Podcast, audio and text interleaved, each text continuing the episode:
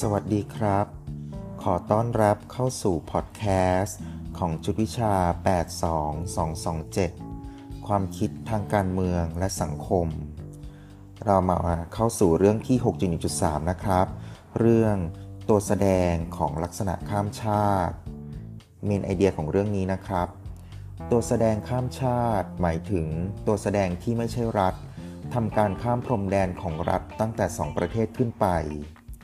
บทบาทของตัวแสดงข้ามชาติมีบทบาทในระดับโลกและระดับภูมิภาคตัวแสดงข้ามชาติอาจกระทำการในประเด็นปัญหาใดปัญหาหนึ่งซึ่งอาจมีภารกิจที่หลากหลายเรามาเข้าสู่เนื้อหานะครับตัวแสดงข้ามชาติเรียกว่า ที เอ็น เอ ย่อมาจากคำว่า Transnational Actors มีอยู่สี่บทบาทนะครับ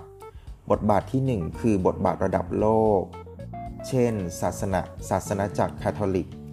คณะกรรมการกาชาติระหว่างประเทศเรียกว่า ไอ ซี อาร์ ซี ย่อมาจากคำว่า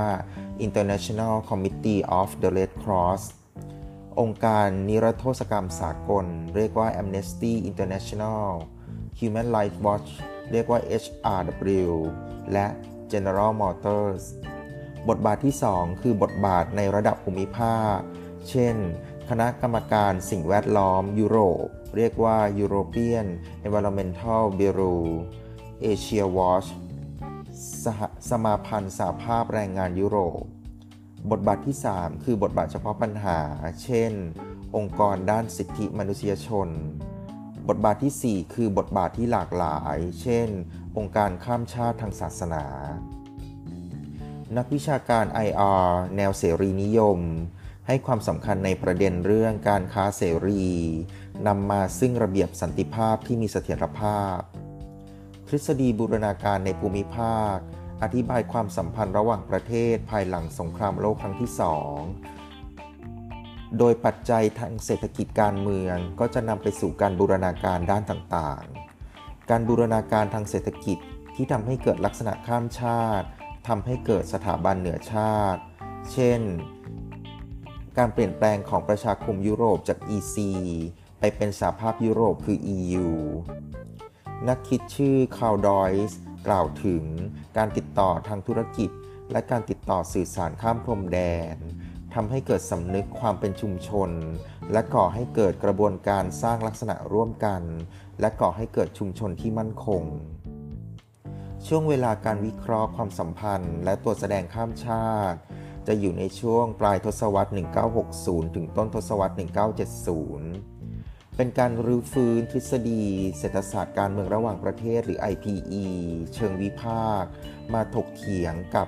แนวคิดความสัมพันธ์ทางเศรษฐกิจที่มีลักษณะข้ามชาติโดยเฉพาะประเด็นที่เกี่ยวข้องกับ เอ็ม เอ็น ซี เป็นการถกเถียงของเสรีนิยมกับสัจนิยมว่ารัฐจะเป็นศูนย์กลางของการเมืองระหว่างประเทศได้หรือไม่ในต้นทศวรรษหนึ่งพันเก้าร้อยแปดสิบปัญหาด้านระบอบการเมืองนำไปสู่แนวคิดเสรีนิยมใหม่โดยให้ความสำคัญกับความร่วมมือระหว่างรัฐปลายทศวรรษหนึ่งพันเก้าร้อยแปดสิบความสัมพันธ์ระหว่างลักษณะข้ามชาติและการสร้างสถาบันระหว่างประเทศให้ความสนใจกับกิจกรรมข้ามพรมแดนโดยช่วงนี้มีแนวคิดที่สำคัญคือ หนึ่ง. สำนักสรรสร้างนิยมเรียกว่า Constructivism สอง. สถาบันนิยมทางสังคมวิทยาเรียกว่า Sociological Institutionalism ข้อวิพากษ์ของแนวคิดนี้คือ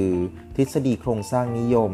เป็นสัจนิยมสถาบันนิยมที่ยึดรัฐเป็นศูนย์กลาง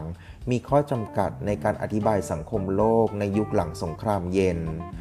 ซึ่งพยายามหาคำอธิบายใหม่ที่ใช้อธิบายความลักษณะข้ามชาติได้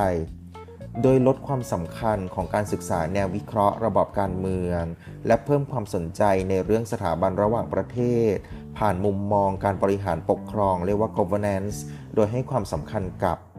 หนึ่ง. เครือข่ายระหว่างภาคสาธารณะสอง. ตัวแสดงข้ามชาติ สาม. อิทธิพลของสำนักสรรสร้างนิยมคือ Constructivism และสถาบันทางสังคมวิทยาโดยเน้นบทบาทของตัวแสดงข้ามชาติ สี่. บทบาทของความรู้และปาฐสถานต่างๆนักคิดชื่ออาร์โน โวลเฟส กล่าวถึงตัวแสดงที่ไม่ใช่รัฐก็คือตัวแสดงข้ามชาติสามารถกระทำการและมีบทบาทต่อเหตุการณ์ระหว่างประเทศได้เช่นเดียวกับรัฐคำถามที่เกิดขึ้นคือเงื่อนไขอะไรบ้างที่ทำให้ตัวแสดงที่ไม่ใช่รัฐมีอิทธิพลต่อกิจการระหว่างประเทศต่างๆซึ่งเป็นผลต่อองค์การระหว่างประเทศรัฐหรือประเทศมหาอำนาจทีนี้เราจะมาเข้าสู่ประเด็นการศึกษามิติของตัวแสดงข้ามชาติซึ่งจะมีอยู่สองมิติครับมิติที่หนึ่งคือโครงสร้างภายในของตัวแสดงและมิติที่สองคือเป้าหมายของตัวแสดงเรามาดูมิติที่หนึ่งก่อนนะครับคือโครงสร้างภายในตัวแสดง หนึ่ง. ตัวแสดงข้ามชาติที่มีโครงสร้างเป็นทางการก็จะมีข้อกำหนดเป็นทางการมีโครงสร้างเป็นลำดับขั้นตอนชัดเจนมีโครงสร้างของการบริหารและผู้ใช้อำนาจเป็นผู้ตัดสินใจในกิจการขององค์การเช่นบรรษัทข้ามชาติและก็องค์การพัฒนาเอกชนระหว่างประเทศ สอง. ตัวแสดงข้ามชาติที่มีโครงสร้างแบบเครือข่ายก็จะมีโครงสร้างองค์กรมีลำดับขั้นน้อยครับเป็นการรวมตัวแบบหลวมๆและก็ไม่มีศูนย์อำนาจเครือข่ายผลักดันเรียกว่า advocacy networks โดยจะมีองค์การมากกว่าสององค์การที่มีค่านิยมร่วมกันร่วมกับการมีความเชื่อที่สอดคล้องกันมีวาทกรรมและก็ชุดความคิดที่เป็นระบบเหมือนกันมีการเป็นชุมชนนักวิชาการและผู้เชี่ยวชาญที่มีความรู้ทำนองเดียวกันจนสามารถแบ่งปันยุทธศาสตร์ในการขับเคลื่อนทางสังคมได้ครับแล้วก็มีขบวนการทางสังคมข้ามชาติมิติที่สองคือเป้าหมายของตัวแสดงก็จะมีอยู่สองข้อครับข้อหนึ่ง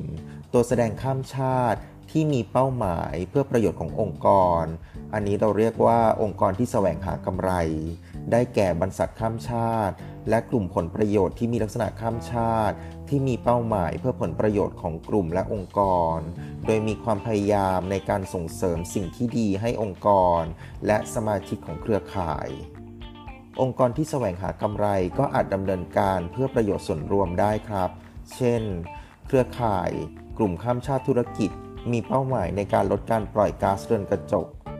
เรียกว่า จี ซี ซี ย่อมาจากคำว่า Global Climate Coalition ข้อสองตัวแสดงข้ามชาติที่มีเป้าหมายเพื่อผลประโยชน์ร่วมกัน